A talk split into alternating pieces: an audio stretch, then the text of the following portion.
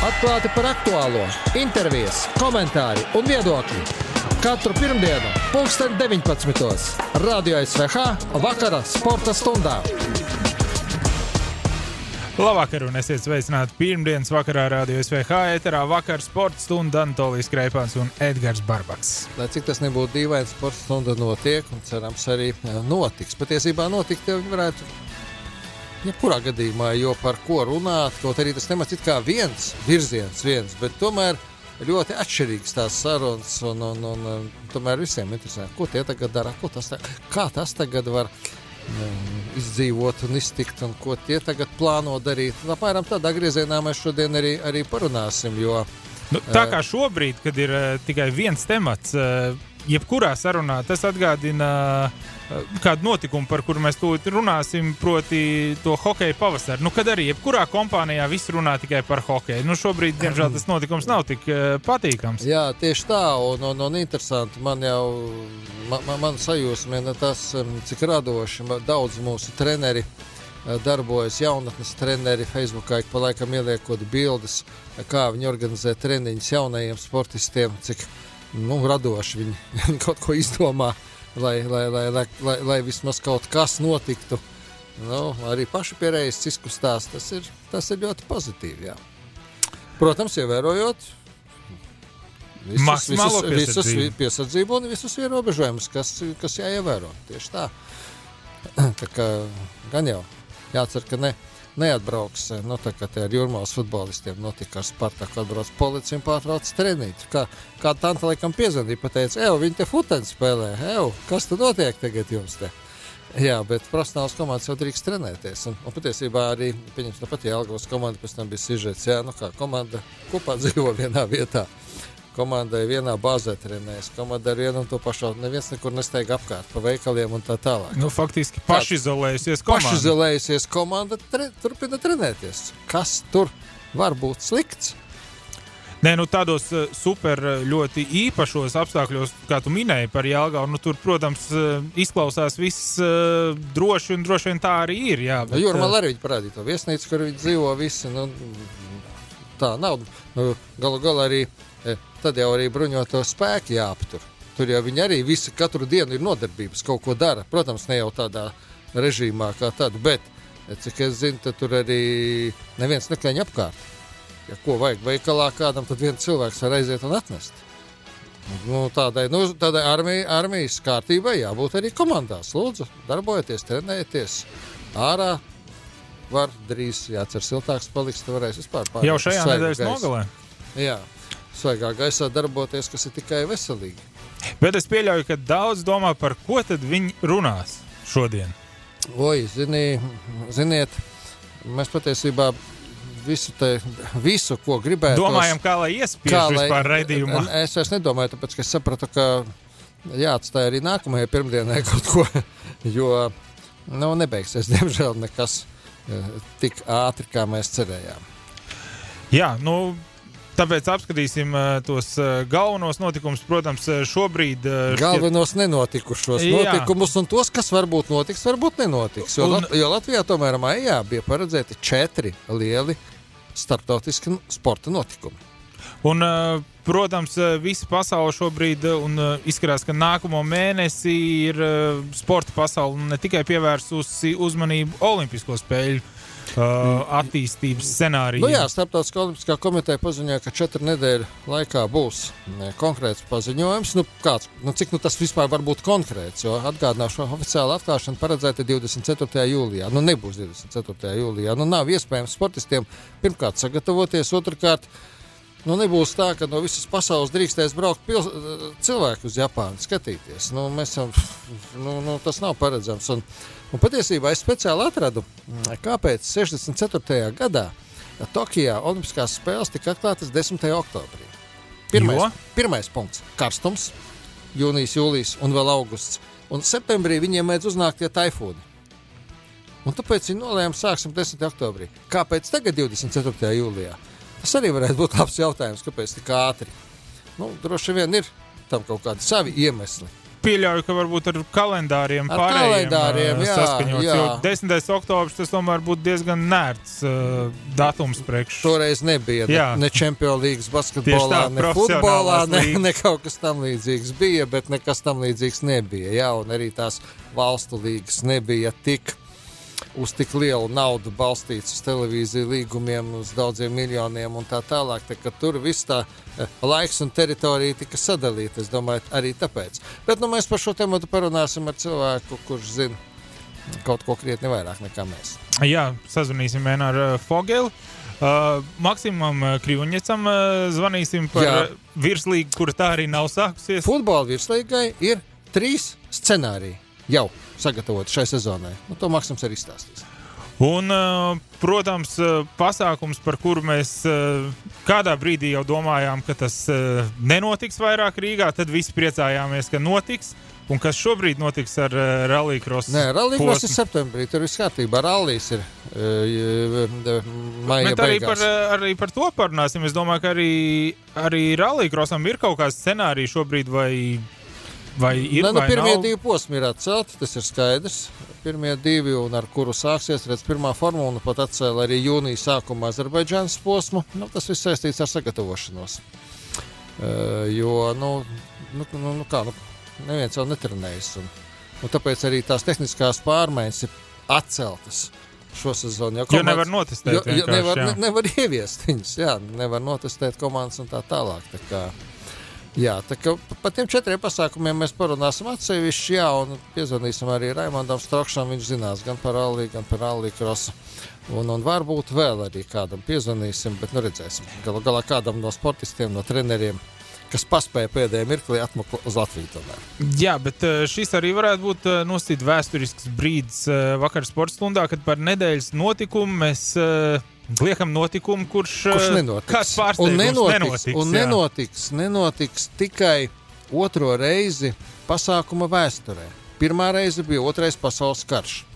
Eh, Tas, ka trīs reizes nenotika, eh, jo Olimpiskajās spēlēs paralēli tika izspēlētas medaļas, nu, tas neskaitās. Tomēr medaļas tika sadalītas un tituli un tā tālāk. Bet līdz šim vienīgā reize bija no 40. līdz 46. gadam, kad risinājās otrais pasaules karš. Nu, un 46. vēl tur nebija neviens, kas īsti būtu gatavs rīkot. Nu, kamēr skan jingls, padomājiet, kas tas ir par pasākumu. Nedēļas notikums! Ar milzīgu pa- nepacietību vienmēr mēs to gaidām, un gaidījām arī tagad, un cerējām, ka varbūt, ka tomēr, varbūt, ka tomēr kādu nedēļu vēlāk vai kā, bet nē, tomēr nē, hokeja pasaules čempionāts šogad nenotiks. Ne Šveicē, ne maijā, ne jūnijā, ne augustā nenotiks šajā kalendārajā gadā vispār. Iestāra Kozelu mēs to dēļ sazvanīsim ar vienu no Latvijas Hokeja federācijas eh, vadītājiem un aprunāsimies par šo situāciju, kas ir izveidojusies, un galu galā ir jau dažādas runas par to, ka rekā. Interesanti, tas ir atcelts vai pārcelts. Ir tomēr liela atšķirība. Viestura labvakar. Labvakar. Kā tur īsti ir? Atcelts vai pārcelts pasaules čempionāts? Nē, nu, nu skaidrs, ka pasaules čempionāts ir atcelts. Uh, Pasaules čempionāts pārcelt vai nozīmēt vai iecelt var tikai vienīgi IHF kongress. Tikai kongresam ir tāda tiesības, un IHF kongress nav noticis. Un arī maijā nenotiks. Maijā nenotiks nekādā gadījumā. Nu, uh, runā, ka tas būs nu, jūlijas, augusts ātrākais. Nebūs ātrāk. Nu, mums šis te atcelts vai pārcelts, protams, eh, ļoti interesē, tāpēc, ka nākamais čempionāts ir eh, jārīko mums pašiem. Un ko tas nozīmē? Vai, vai Šveice, nu, kādi tie scenāriji varētu būt? Vai Šveice pārceļas uz eh, gadu vēlāk? Un līdz vai, ar to visi pabīdās gadu vēlāk. Jā, vai, vai vienkārši Šveicē vispār nenotiek čempionāts šis Un, plānotais? un tad tikai Nu, es- 26. es vēlreiz- gadā nu, es vēlreiz teikšu, viens, viena vēstures lapus ir aizvērta. Mhm. Šveices čempionāts ir atcelts. Tā vēstures lapus ir aizvērta. Punkts. Mhm. Lai Šveice, lai Šveice dabūtu tagad jaunu čempionātu, vienalga, kurā kombinācijā, kurā salikumā, tam, tam jābūt izskatītām IHF kongresā. Mhm, Es vēlreiz teikšu, to var lēmumu pieņemt tikai vienīgi IHF kongress. Ja Šveice gribēs lūgt mūsu un, protams, arī Baltkrievijas piekrišanu kaut kādām sarunām, tad mēs, nu, varam gaidīt, ka viņi to tā kā mūs uzrunā. Nu, nu, tāds, var- tā, tā, tāda varbūtība pastāv, ne? Mūs, mēs uzrunāt nesam, kas ir dīvaini un kas ir aizdomīgi, ka vienīgie, kas lielāko iniciatīvu izrāda pašreiz ir Somi. Jo, nu, šodien, man šodien bija saruna arī ar IHF cilvēkiem, un viņi arī saka, vai esmu dzirdējis par Somu aktivitātēm, uz ko es atbildēju, kādā sakarībā Somi kaut ko runā. Kā, kas tā, kā, kā tās aktivitātes izpaužas, kad eh, Somi, Somi gribētu? Nu, viņi, viņi pašreiz lobē to, ka jāpārceļ pa vienu gadu visu čempionātu. Viņi ir tie, kas to tagad visvairāk runā un visvairāk stāsta. Ā, ā. Tā kā, nu, tas tā, tā, tas tā Nu, it kā, it kā, nekā, it kā nekā tieši sakara viņiem nav ar to. Nu, jā, nu, jā. Nu jā, bet um, patiesībā čempionāts atcelts, nu, droši vien, ka Šveicei, mm, nu, daudziem lieli zaudējumi no tā, protams, ne tikai Šveicei, ne tikai Šveicei, ne, ti- tikai, ne, ne tikai rīkotājiem. Nu, zaudētājs, vislielākais zaudētājs ir Mr. Hokejs, protams. Nu, visiem jau ir hokeja svētki. Un tagad, tagad, kad nav viņa, tad droši vien tā, tās izjūtas ir divreiz smagākas, divreiz grūtākas. Un tas ir skaidrs, teiksim, ka tas lielākais zaudētājs ir sporta veids kā tāds. Nu, tālāk jau mēs varam skaities. Es nezinu, kādas ir uh, apdrošināšanas nianses, uh, ko tur paredzēja apdrošināšanas policija, ko neparedzēja. To es nezinu, un tas es svešā kabatā parasti naudu neskaitu. Nu, un es parasti, bet nekad neskaitu svešā kabatā naudu. Ja viņi kaut ko dabūjuši, kādu kompensāciju, nu, ļoti labi, prieks, priecīgs par to, nav jau žēl. Bet vai netika izskatīts variants eh, kaut uz vēlāku pārcelšanu, nu, uz eh, maija beigām pieņemsim? Nē, nu tas jau robežs Šveicē ciet vispār. Pasamies, kas Šveicē notiek pašreiz. Šveicē kantoni atcēluši kādas, tur, teiksim, aktivitātes un kustības, un, un Šveicē šis te vīrusa uh, saslimušo cilvēku skaits ir, ir, ir dramatiski pieaudzis. Ja? Tas jau, manuprāt, tā cilvēku veselība ir vienmēr bijusi un būs pirmajā vietā, manuprāt. Nē, nu, tas arī pareizi, protams. Un es domāju, ka māja beigās tur nekas neveiksies. Tur mm -hmm. paskatāmies, kas notiek Itālijā. Ja? Un Itālija ir Šveices kaimiņu valsts. Atceramies to, ka Šveice vilcinājās ar robežu slēgšanu, un Šveicē katru dienu uz darbu ieradās 70 tūkstoši itāļi. Nu, vai itāļi, vai Itālijas, un gāja atpakaļ. Un tas bija kaut kāds desmit dienas. Ja? Nu, tad jūs domājat, ka tas ir bez sakām palicis? Nē, nu, tās sakas mēs redzam tagad. Nu, jā, tā kā, tā kā nu, es domāju, ka šī situācijā runāt par, par maija beigām vai jūnija sākumu, tas nav nopietni. Nu, tad eh, vismaz šobrīd izskatās tā, ka pasaules čempionāta sarakstā pretī 2020 būs ievilkta strīpiņa, un vai arī būs ierakstīts nenotika. Jā, tā ir laikam otrā reize, ja nemaldos, ka tāds Nu, notiek. kopš, kopš pasaules kara, jā, otrā pasaules kara. Jā. Otrā, otrā reize, tā, ja nemaldos, jā, nu, tāda vēstures lapas būs ierakstīta, jā. Tās fakti būs vēstures lapas ierakstīta, jā.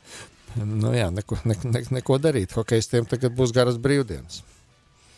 Nu jā, un tas arī jau stāsts, mēs jau hokeistiem komunicējam, un, nu, nu katru dienu sarakstāmies, mēs esam palaiduši tādu, tādu izaicinājumu LHF uh, uh, Facebook mājaslapā, un hokeisti piedalās aktīvi, un katru dienu mēs ko- komunicējam viņiem.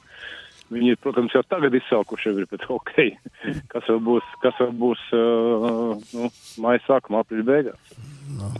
Nākamajā sezonā būs jāsāk gatavoties. Kaut gan neviens nezina, kad beigsies šī un kad sāksies nākamā. Jā, Jā, jā, jā, tur Rīgas starp citu, olimpiskais, olimpiskais kvalifikācijas turnīrs ir nu, vasaras beigās, teiksim tā. Nu, jā, mēs runājam ar IHS, ka pat par šo jautājumu mēs nākošais nedēļa sākam diskutēt. Uh, nu, ap, nu, tādā vieglā formā. Pirmā diskusija mums būs nākamnedēļ sākumā. Attālināt, protams, nu, mēs apsveram riskus, iespējas kaut kādas. Mēs jau nevaram paredzēt, tālāk. kas būs eh, pēc eh, nedēļas, kur nu vēl jūnijā, jūlijā. Nu, to olimpisko, ja mēs tā godīgi un tā, nu, tā, ja mēs tā padomājam mazliet, tad to olimpisko atlases turnīru jau ir vieglāk pārcelt uz kādu no starptautiskiem logiem. To jau var Nu, izdarīt. protams, tas ir īslaicīgs turnīrs. Jā, tas ir, tas ir viens nedēļas nogali. Nu, Jā, svarīgs jā. turnīrs, ļoti, ar ļoti lielu svaru, protams, bet, uh, bet to var izspēlēt. uh, Kā tā, to, to var arī oktobrī, novembrī izspēlēt. Protams, Tieši tā, protams. tieši tā, tieši tā. Labi, Viestur, paldies, paldies. Cerams, ka nekādi, nekādas zemūdens klintis neko neietekmēs IHF kongresā un nākamgad pasaules čempionāts būs gan Rīgā, gan Minskā. Tā mēs gatavojamies. Nekāda cita plāna nav. Mums ir līguma parakstīti, dokumenti ir kārtībā. nekas nav mainījies. Un, Es ceru, ka nekas nemainīsies. Arī mēs turpinām gatavoties pasaules čempionātam Rīgā un Minskā, protams. Tieši tā. Paldies, Vēstur. Paldies. Lai jums labs, visiem garstoklis un visiem laba veselība. Tieši tā, tas ir pats galvenais pašais. Paldies tev. Viesturs Kozjovs, tas bija Latvijas Hokeja federācijas viceprezidentiem un uh, vadītājiem. Jā, nu tāda ir tā situācija. Redz, NHL. uh, Viņi, viņi, nu, viņi pabeigs sezonu. Es domāju, viņi pabeigs kaut kad vasarā, bet pabeigs kaut līdz rudenim. Un būs mazāka pauzīte, un vēlāk sāks jau no NBA. Dzirdēju, jā, komisārs ko pateica. Nu, viņi jau kaut kad ziemā vēl, kādā ziemā, pagājušajā gadā sezonas sākumā, vēl vidū, viņi apsprieda, vai nevajadzētu pāriet tomēr uz to veco variantu. Decembris, augusts. Nu, tā varēs pāriet. Tagad.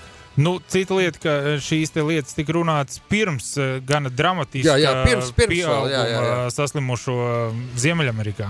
Jā. Nu, es domāju, pēdējo dienu šie rezultāti arī šobrīd, eh, es domāju, kamēr tā līkne iet uz augšu, un kā saka, kamēr nevar- viņi izskatās pēc hokeja nūjas, kur eh, tas eh, Jā. garais gals iet uz augšu, tikmēr eh, par kaut ko runāt un prognozēt ir eh, Nē, diezgan nē, nē. naivi. Jā. Tieši tā. Kad situācija būs nostabilizējusies, vismaz, tad mēs varēsim. Un man liekas, ka pareizākais variants nu, uz tiem pasākumiem, kas tālāk kaut kad notiek vasaras, mm, kaut vai sākumā, vidū, tuvāk rudenim, runāt mm, vairāku variantu kontekstā. Plāns A, plāns B un plāns C, ja vajag. Nu, viens eh, šāds plāns, kā jau runājām, arī ar uh, futbolu. Jā, no futbola mēs pēc tam parunāsim, bet tomēr uh, pašais laikam nākamais svarīgākais ir Tokijas Olimpiskās spēles, jo nekad vēsturē. Olimpiskās spēles ir bijušas uh, atceltas, nav notikušas arī otrā pasaules kara dēļ. Pirmais pasaules karš ir ieviesis savas korekcijas, bet nekad nav bijis tā, ka ir pārcelts Olimpisko spēļu sākums. Tagad šis scenārijs, nu, man liekas, ir simtprocentīgs. Heināra Fogada mēs zinām.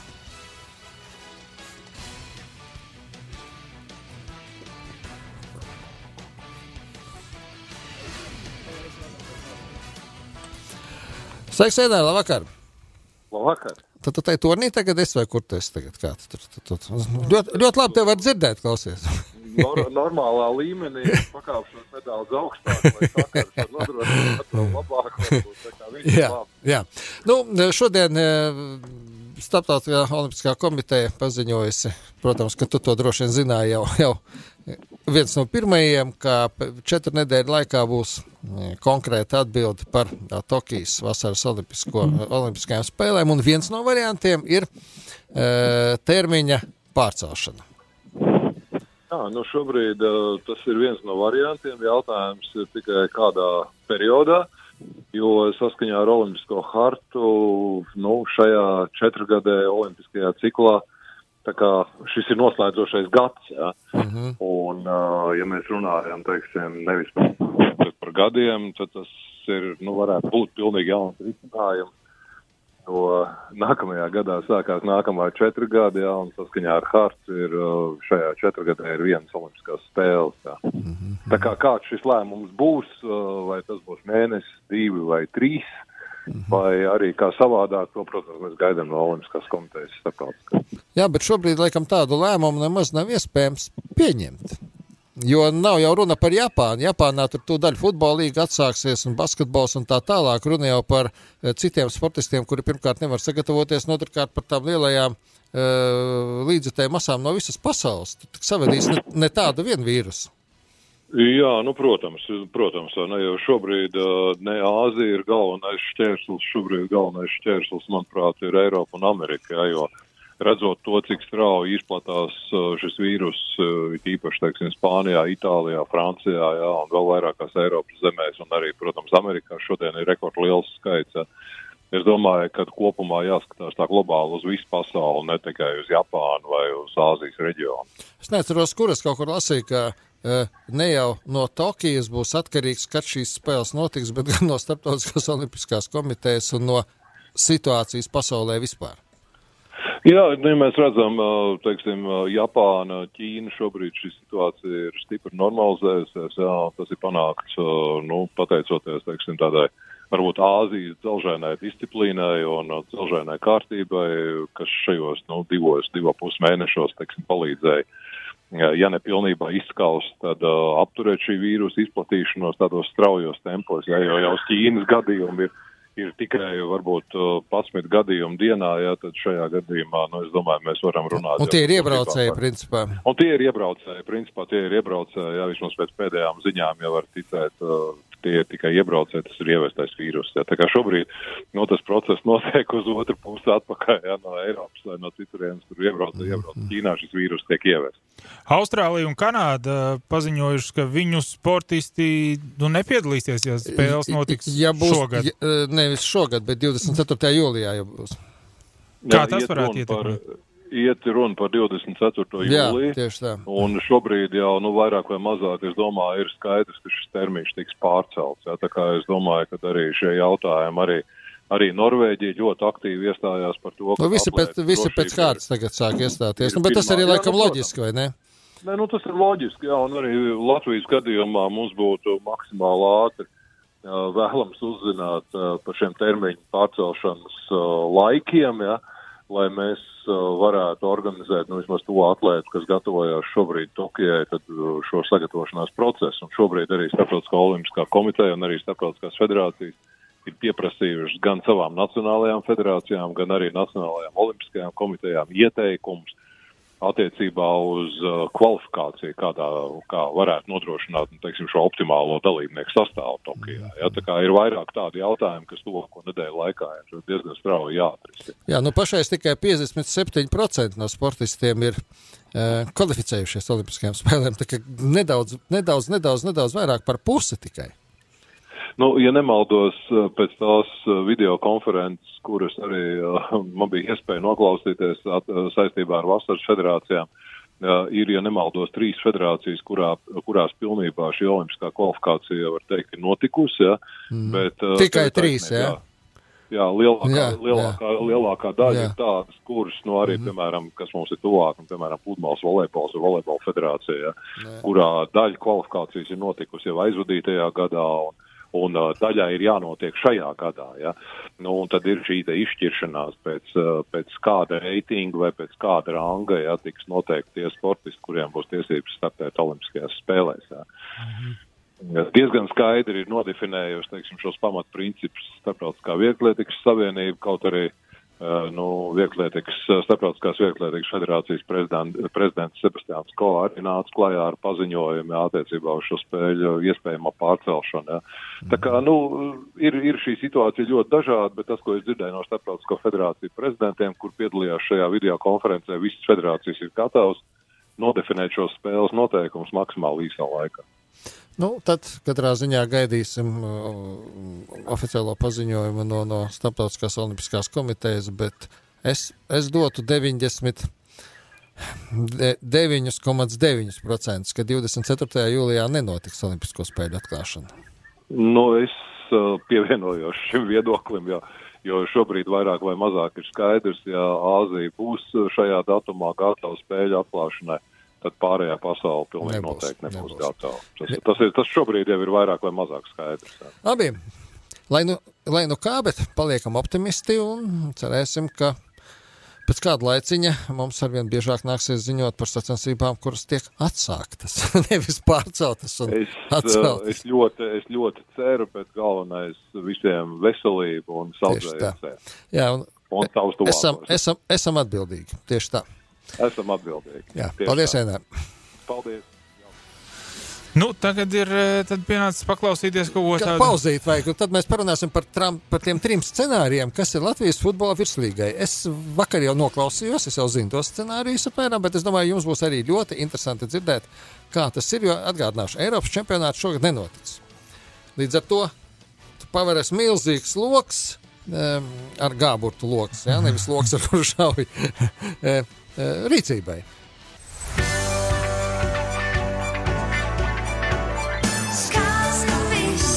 Latvijā, radio SVH. Atklāti par aktuālo, intervijas, komentāri un viedokļi. Katru pirmdienu, pulksten 19. Radio SVH vakara sporta stundā. Jā, nu, ap, šo, ap šo laiku es domāju, jau būtu notikušas ļoti daudzas interesantas spēles Latvijas aptibet futbola virslīgā, un būtu pirmie pārsteigumi, būtu jauni vārdi. uh, Ļoti daudz arī jaunu vārdu komandas sastāvos. Gūti vārdi. Jo, kas tik nebūtu noticis jau, bet nav noticis nekas, tāpēc, ka nekas nav sācies. Bet, uh, nu, toties ir scenāriji. Veseli trīs. Kā un kas varētu būt? Tāpēc mēs esam Maksimu Kriņķu sazvanījuši. eh, Virslīgas nu, vadītāju, laikam tā tev var nosaukt, Maksim. Jā, pareizi, labāk. Jā, nu tad stāsti. Mēs vakar par šo tēmu jau nedaudz runājām. Tātad virslīga ir iepauzējusi, un, ja es pareizi mm, atceros, vismaz līdz 5. maijam. Jā, pareizi. Pagaidām mums, eh, kā jūs pareizi, pareizi teicat, ir trīs scenāriji. Pirmais ir, un, tas ir pozitīvais, uz kuru mēs pagaidām skatā, skatāmies arī. Jā, līdz 14. aprīlī situācija ir labvēlīga, un mēs varētu jau informēt, ka sāksim čempionātu 5. un 6. maijā ar 10. kartu. Bet bez skatītājiem visticamāk. Visticamāk, bez skatītājiem, bet tas arī, protams, atkarīgs no kopējas situācijas valsts un vispār reģionā. Protams. Bet uh, būsim reāli. Uh, es domāju, ka pirmās kārtas varētu būt bez skatītājiem. Un tad nospēlēt trīs, uh, trijos apļos un pabeigt čempionātu, kā tas bija plānots 7. novembrī. E, Bet, em, ja trīs apli, tad tur, tur atkal sanāk, kuram mājās, kuram viesos trešajā aplī jāspēlē. Jā, tieši tā divas uh, tad nospēlēt, kā tas ir jau padara, mm. piefiksēs, bet šo apļu tad uztaisīt izlozi un tad Ah, klubi, kur uh, bija augstdaļa turnīra tabula pagājušā gada, viņam būs prioritāte nospēlēt piecas spēles mājās un uh, četras izbraukumā. Labi, B plāns. Bet plāns, ja ārkārtēja situācija valstī turpinās vai pagarinātu uz vienu mēnesi, tad uh, plāns ir sākt uh, jūnijā sākumā un, protams, dot klubiem mazliet laika sagatavoties. Bet nospēlēt arī mēģināt nospēlēt trijos apļos, jo, protams, Eirokausi būs arī tika pārcelti un būs laiks vasarā nospēlēt papildus spēles. Tas ir tas primārais plāns. Ja situācija tomēr turpinās vēl ilgāk, tad nospēlēt, varbūt mainīt turnīra formātu un nospēlēt divos apļos, un varbūt būs uh, playoff kaut kāda daļa, bet, protams, tas jāskatās, ir atkarīgi no situācijas. Tas būtu kaut kas jauns. Plēf nekad nav bijis vēl. Cik es atceros. Jā, ne, jā tieši, tā, tieši tā, bet, protams, mums situācija ir normāla. Es uh, uzskatu, ne tāda slikta, kā, piemēram, citos valstis, citas līgas, kur vēl jānospēlē, jāpabeidz. Uh, Iepriekšējais, jā, jā, tieši tā. tā. Un svarīgi nospēlēt līdz 30. jūnijam, jo uh, daudz līgumu beigsies šajā datumos arī ar spēlētājiem, ar sponsoriem. Un, uh, tā būs diezgan liela problēma. Mums situācija ir normāla. Mēs atliekam mūsu čempionāta sākumu, un, ja mēs nospēlēsim līdz 7. novembrim, kaut kādu uh, lielu problēmu mums nebūs. Mhm. Nu, jā, galu galā tā ir tāda ārkārtas situācija, un to jārēķinās. Jā, tieši tā galvenais, lai būtu pilnvērtīgs čempionāts, lai mēs varētu trijos sapļos nospēlēt. Es domāju, ka būs vairāk daudz spēles, 135 spēles, un tas pietiks. E, nu, e, izkrīt Eiropas čempionāts e, futbolā šogad. Tur arī līdz ar to pavaras loks e, papildus spēles klubiem aizvedīt. Būs papildus sloks, būs arī papildus slogi no uh, Eiropas līgas nāciju spēlēm, uh, jo pagaidām nav zināms, kāds tas būs izlašu uh, kalendārs nākamajai sezonai. Protams, būs papildus uh, logi, kad mēs varētu nospēlēt.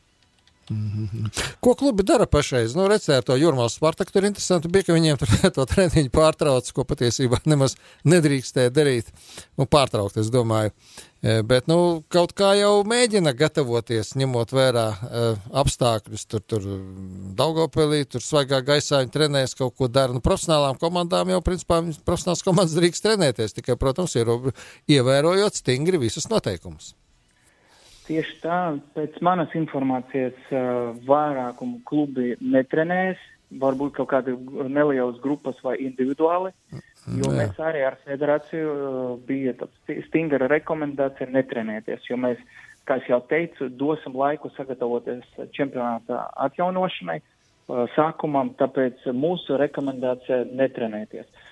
Kā klubi to dara, es pagaidām tā nezinu, nav aktuālas informācijas, bet arī bija tāds precedents ar Spartāku klubu, kur uh, policija atbrauca un arī izrakstīja protokolu. Bet uh, tā kā kopumā nu, nav tā, ka ir aizliegts profesionāli klubiem trenēties. Nu, jā, bet šeit arī jā, var jau, ir, ir jau daudz variantu. Var jau sadalīt trijās grupās. Tu jau teici, var individuāli gatavoties. Protams, eh, futbols tas nav individuālais sporta veids, tad tu individuāli daudz neuztrenēsies, bet vismaz uzturēt sevi, cik tas iespējams kaut kādā sportiskā kondīcijā. Tieši tā, tas ir nepieciešams, bet uh, pats galvenais, protams, ir veselība. Protams, Un, protams. ja komanda, komandas ir uh, jaunieši, tas, protams, ir aizliegts, kur piedalās vai nu, studenti vai skolnieki. Uh, ir arī tāda situācija, tad viņam nedrīkstēja. Bet profesionāli sportistiem, protams, individuāli jātrenēs, jāgatavojas. Un, kā jau teicu, divas, mm, varbūt trīs nedēļas mēs dosim klubiem pirms sezonas sākuma. Vēl ir papildus ideja, varbūt uztaisīt tādu mm, papildu spēli, nosauksim to par uh, super uh, uh, lai arī tā, izbaudītu uh, sezonas sākumu, bet tas ir atkarīgs, vai mēs varēsim nospēlēt ar skatītājiem vai bez, bet uh, tāda ideja arī ir. Tas ir čempions pret kausu ieguvēju, jā? Jā, jā. Nu, Pajautāšu vēl, kā tas uh, finansiāli ietekmē gan uh, virslīgu, gan vai varbūt tev ir informācija arī par klubiem. Nu, atcerēsimies, tad, kad bija pārēks krīze un uh, tur ekonomiskā krīze, teiksim, valstī, tad ASK Rīga, kas bija basketbola klubs, minas kuju taku, ja tā var teikt. Nu, tagad arī skaidrs, ka opti, bet noteikti nav tās pašas labākās dienas un labākie mēneši. nu, nevienam nav. Jā, tostarp arī noteikti arī visiem pārējiem sponsoriem, kas ir gan klubiem, gan virslīgai. Uh, Tieši tā, ja mēs runājam par uh, virslīgu, tad, kā es teicu, ja mēs nospēlēsim normālu čempionātu, mums nekādu lielu problēmu nebūs.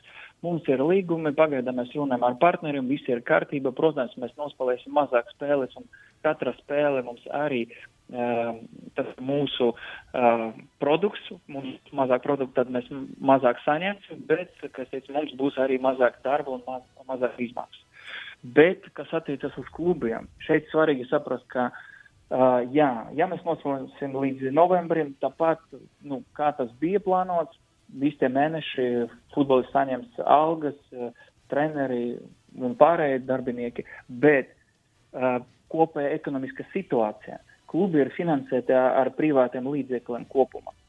Un, ja īpašniekiem ir kaut kādas problēmas savas biznesas, piemēram, tad, uh, protams, uh, Un tas šajā laikā tās nevar nebūt vienkārši. Jā. Jā, tieši tā. Tas varētu ietekmēt primāri arī klubos.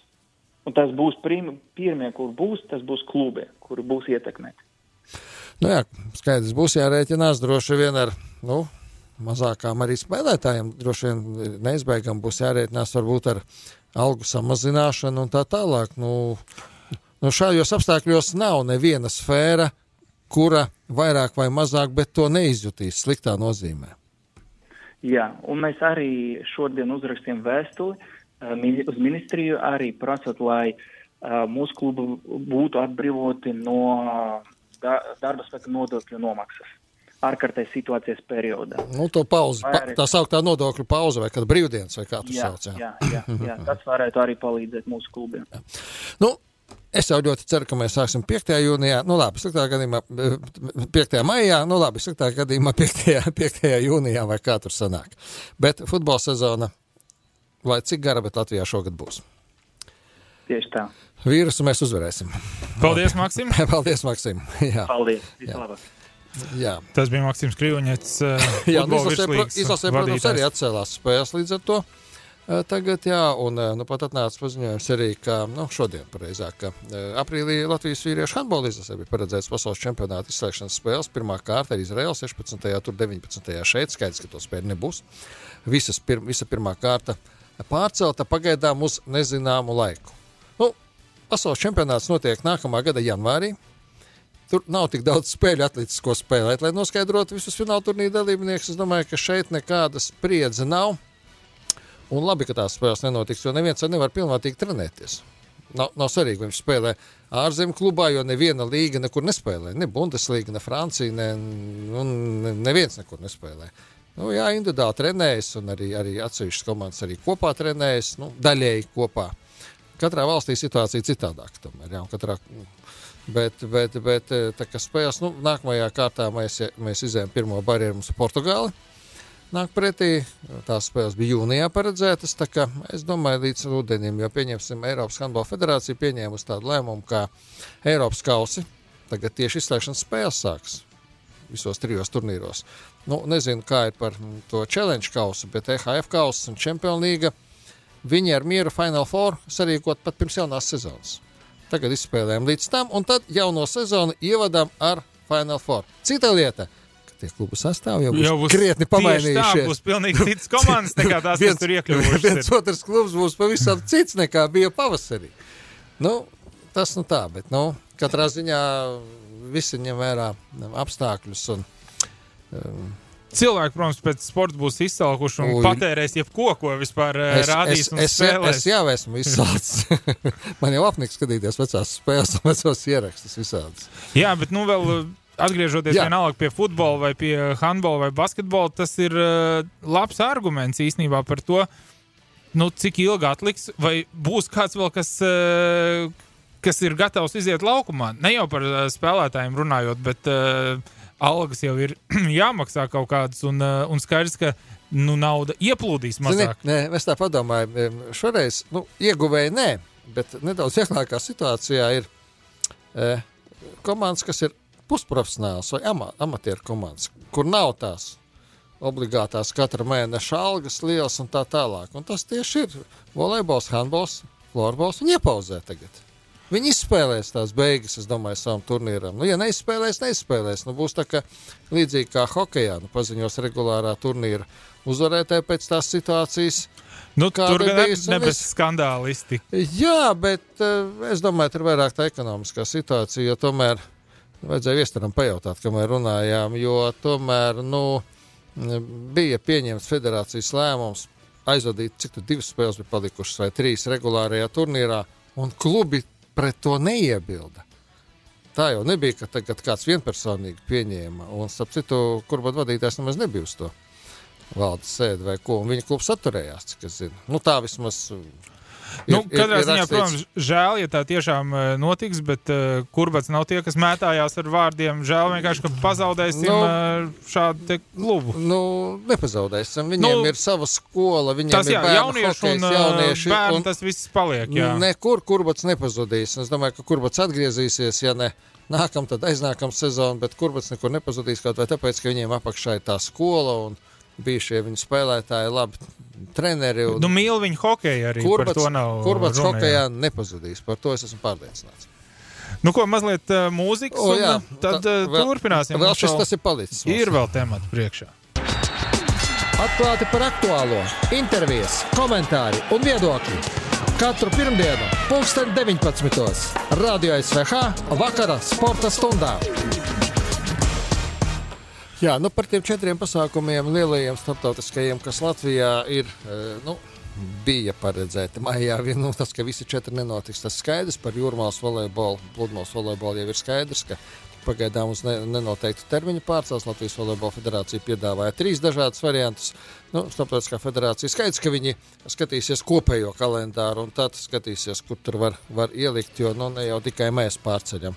Varšavas turnīrs vispār, piemēram, tika šogad atcelts un nenotiks. Bet maija beigās ir viens pasākums, kurš nu, vismaz šobrīd ir teorētiski. Teorētiski vismazāk apdraudēts, bet nu, jebkur, jebkurā gadījumā ir apdraudēts. Tāpēc mums arī Raimonds Strokšs esam sazvanījuši. Sveiks, Raimond!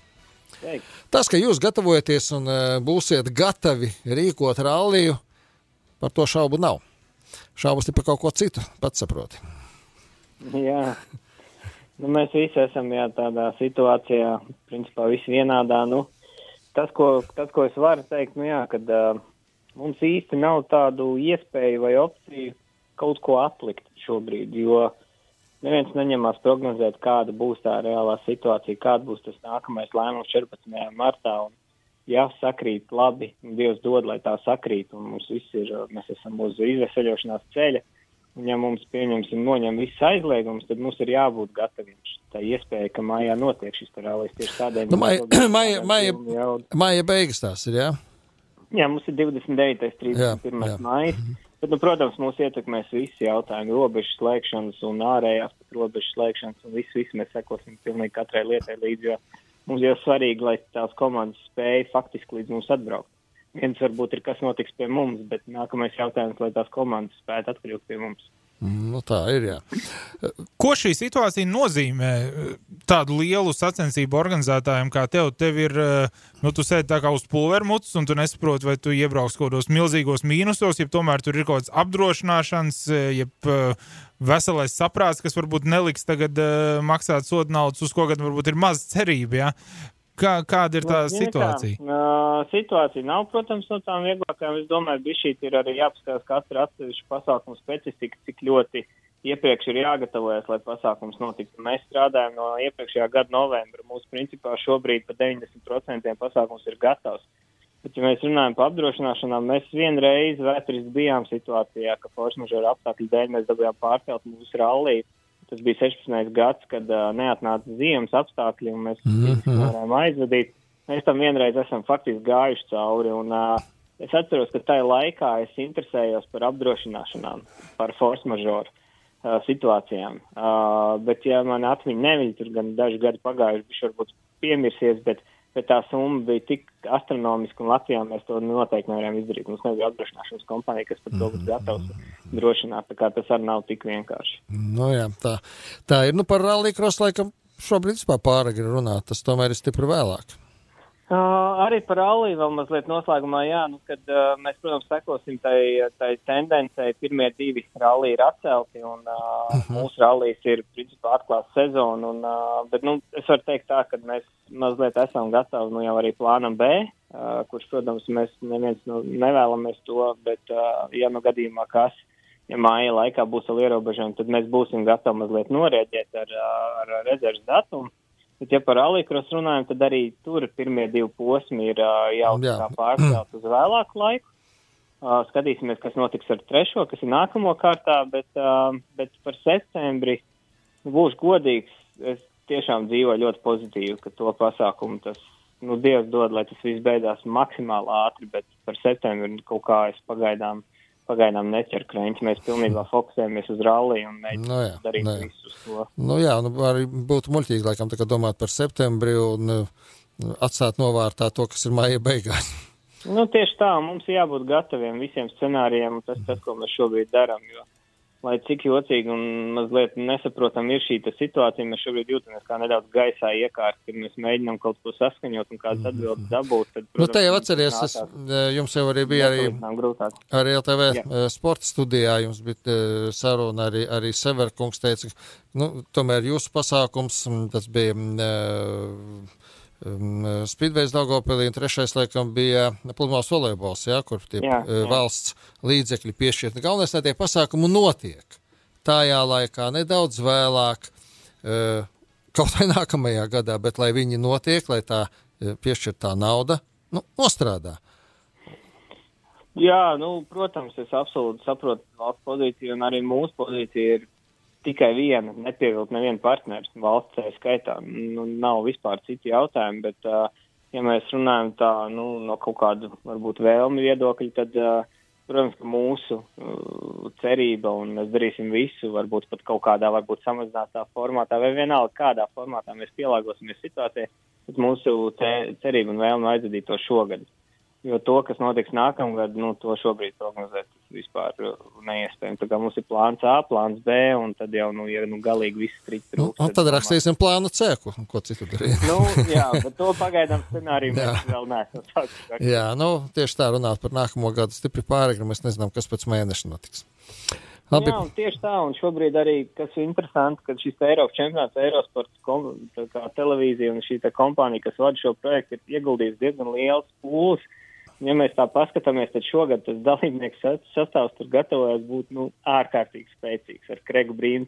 Jā, Kreigs Brīns arī būs tas lasījums. Un tieši viss tas notiek tādā brīdī, kad ir šādas globālas lietas. Bet, nu, neko, visiem mums ar to jāsadzīvo un jāpielāgojas. Nu, tieši tā, jā, būsim optimisti arī šajā situācijā. Paldies, Raimond. Paldies. Raimonds Strakšs tas bija. Jā, nu par pludmales volejbolu mēs jau teicām. Tur, es domāju, tas pasākums nekur nepazudīs no Latvijas šajā kalendārajā gadā. Interesanti situācija ir ar Speedway. 2. maijā Daugavpilī nācija kauss, nu, komandu, ne komandu, bet, nu, valstu sacīkst, valstu pasaules līmeņa sacensību. Visa pasaules elite tur piedalās. Bet, nu, nevis individuāli startējot, bet nu, tā tā pāru sacensība plus vēl rezervists. Nu, es domāju, ka nekas nevar notikt otrā maijā. Tas ir vairāk nekā skaidrs. Ja? Pirmkārt, neviens pašais netrenējas. Nu, nē, trenēties jau profesionāli komanda drīkst. Nu, trekā, nu, pieņemsim, trenēsies tur pieci braucēji. Vienu treniņu aizvadīs, pēc dažām stundām nākamie pieci vēl vienu, tāpēc jau nekas nenotiks, jo stadions jau ir ciet, jebkurā gadījumā. Tur neviens nepiedarošais klāt netiek. Bet tu man interesanti, piedod, ka es pārtraucu. Interesanti lieta izstāstīja, ar ko tad tiek darbināts. Jā. Metanols. Jā. Tā tad uh, tur tā dezinfekcija ir pieejama visu laiku. de- Dezinfekcija tur nav problēma. Eh, Jā, bet um, redz, kas tagad interesanti atklājas. 25. aprīlī pirmajam pusfinālam vajadzēja notikt Vācijā. Vācieši pateica, nē, nu skaidrs, ka nē. Un tagad eh, Starptautiskā motosporta federācija Treka komiteja piedāvā Latvijai sarīkot abus pusfinālus. Vai jūnijā, vai augustā. Tur arī ir savi logi. Un būs iespēja to izdarīt. Speedway sezona ir, eh, nav tik sablīvēta, piemēram, kā motokrosā. Ja? Tur, tur, tur vien, vienkāršāk var iet.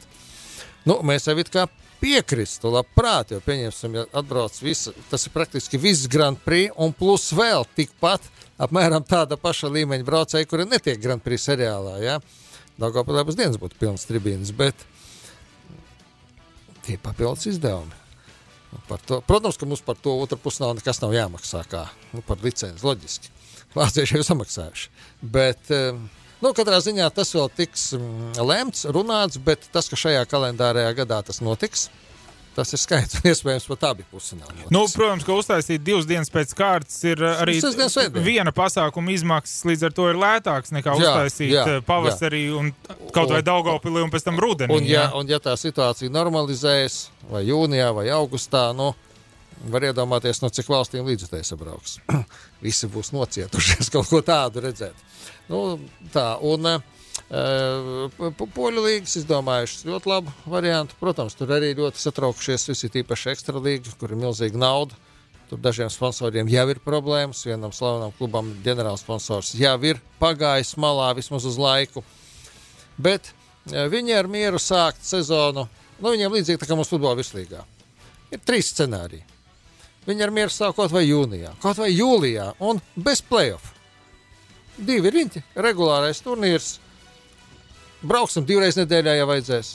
Neko darīt, tas nav nekas traks. Tie, kuri startē vairākās līgās, viņi trīs vai četras nedēļā piedalās sacensībās, nekas nenotiks. Tāpēc. Un eh, viss tiks sablīvēts un var braukt vai līdz novembrim. Nu, tiesa rudenī es sazinu, ka tur tie laika apstākļi būs.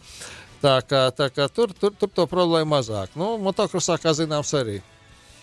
Pauls Jonas var tikai pats trenēties, viss ir atcelts, kas par stupēlis arī nekur, arī, arī, arī ekipāžām. Nu, nu, viss sports ir līdzīgā, sit- situācija ir atšķirīga, bet principā ļoti līdzīga. visiem. Stupelim vēl grūtāk, viņam jau nav ko kantēt šeit. Nemaz, uh, Jā, vienam. Pauls var sēsties un ap māju dragāt. Jā, nu, Stupels liek fizisko noteikti iekšā, tāpat kā viņš to ir darījis jau Tas- pēdējos gadus, katru Tas- brīvu brīdi. Kantētā iemaņas viņam nekur nepazudīs. Jā, nu, Spidvejs arī daži bija paspējuši uz Krško aizbraukt, uz, mm, eh, kas uz Sloveniju, kas uz, uz, uz Goričanu, uz Horvātiju. Dažus treniņus aizvedīt arī Rīgas puikas paspēja, bet, nu, tagad neviens neko, protams, darīt nevar, un katrs meklē individuāli iespēju uzturēt sevi labā fiziskā kondīcijā. Tur neko nevar darīt. Un e, Poļi jau pieņēmuši lēmumu. Citas līgas līdzīgi rīkojās, cik es zinu. E, tiks paziņots klubiem, nu tā kā futbolā atkal pie mums. Pieņemsim desmit dienas vai divas nedēļas iepriekš. Sākam tad, lai visiem klubiem būtu vienādas e, iespējas gatavoties, vienāds laiks. Tā kā divas nedēļas gatavoties, trenēties, un tajā datumā mēs startējam. Protams, kad būs šis datums, to nezina neviens. Ceram jau, ka jūnijā tie motori sāks rūkt tomēr. Protams, jā, bet nu, domājot par, par nākotni, laikam uz tāda super pozitīva viļņa nevaram eh, noslēgt. Nu, nav skaidrs- iemesla. Jā, skaidrs, ka arī šīs valsts naudas, par kurām mēs šeit mazliet pieskārāmies, nu, ja kāds ir viņas vēl dabūjis, tad jāsaka, tas ir labi. Pa, Ej, tu sazini, Jā. kad nākamreiz uh, valstī sports būs kaut kur prioritāšu sarakstā, un tas nu, no, ir saprotams arī. Nē, nu, protams, protams, ka tas ir saprotams. Es jau, es jau minēju, nu, tam līdzīgā situācijā nu, nav neviena sfēra, kuru tas neietekmētu. Un ietekmēs visas. Un es jau lasīju, ka droši vien nāksies daudzos sporta veidos pārskatīt arī e, sportistu, vienalga, vai tas ir spēlētājs vai motobraucējs, arī honorārus, arī to. Un, nu, nu, tas ietekmēs visu. Bū, notiks tāda sava veida vērtību pārvērtēšana arī. Arī tā droši vien notiks. Nu, kur, Kā tā izpaudīsies un ar ko tā beigsies? Nu, Ja mēs skatāmies no tāda mūsu klubu viedokļa, teiksim, nav jāuztraucās, ka nu, tagad viss aizskries Nē, kaut kur citur. nē, nē, jo visur Nav jau kur tā. skriet. Nav jau kur skriet. Jā, Tieši nu, tu tā. pasaki virslīgā, ka tu maksāsi mazāk tam futbolistam, viņam jau Bet... īsti izvēles citas nav. tieši tā, un pēc gada, kad viss normalizēsies, tu tev varbūt citur piedāvās kaut ko daudz lielāku, ja būs tāda iespēja. Nu, daudz kas mainīsies, bet sports nenomirs. Tā bija vakar, Vīrus nomirs pirmais. pilnīgi noteikti. Tā bija vakar uh, sporta stunda. Mēs uh, nākamo mēnesi turēsim uh, roku uz pulsa olimpiādei, lai saprastu, kas tad uh, tur izmainīsies. Bet pilnīgi noteikti, mēs ar jums tiksimies uh, daudz ātrāk kā pēc mēneša jau nākamajā jā, jā, pirmdienā. nākamajā pirmdienā mēs tiksimies, lai vai kas arī būtu. Nu, pat pēdējā ziņa BMX eh, riteņbraukšanas pasaules čempionāts, kas bija maijā paredzēts eh, ASV, arī ir atcelts. Antolijas Kreipāns, Edgars Barbaks šovakar bija kopā ar jums uz tikšanos atā.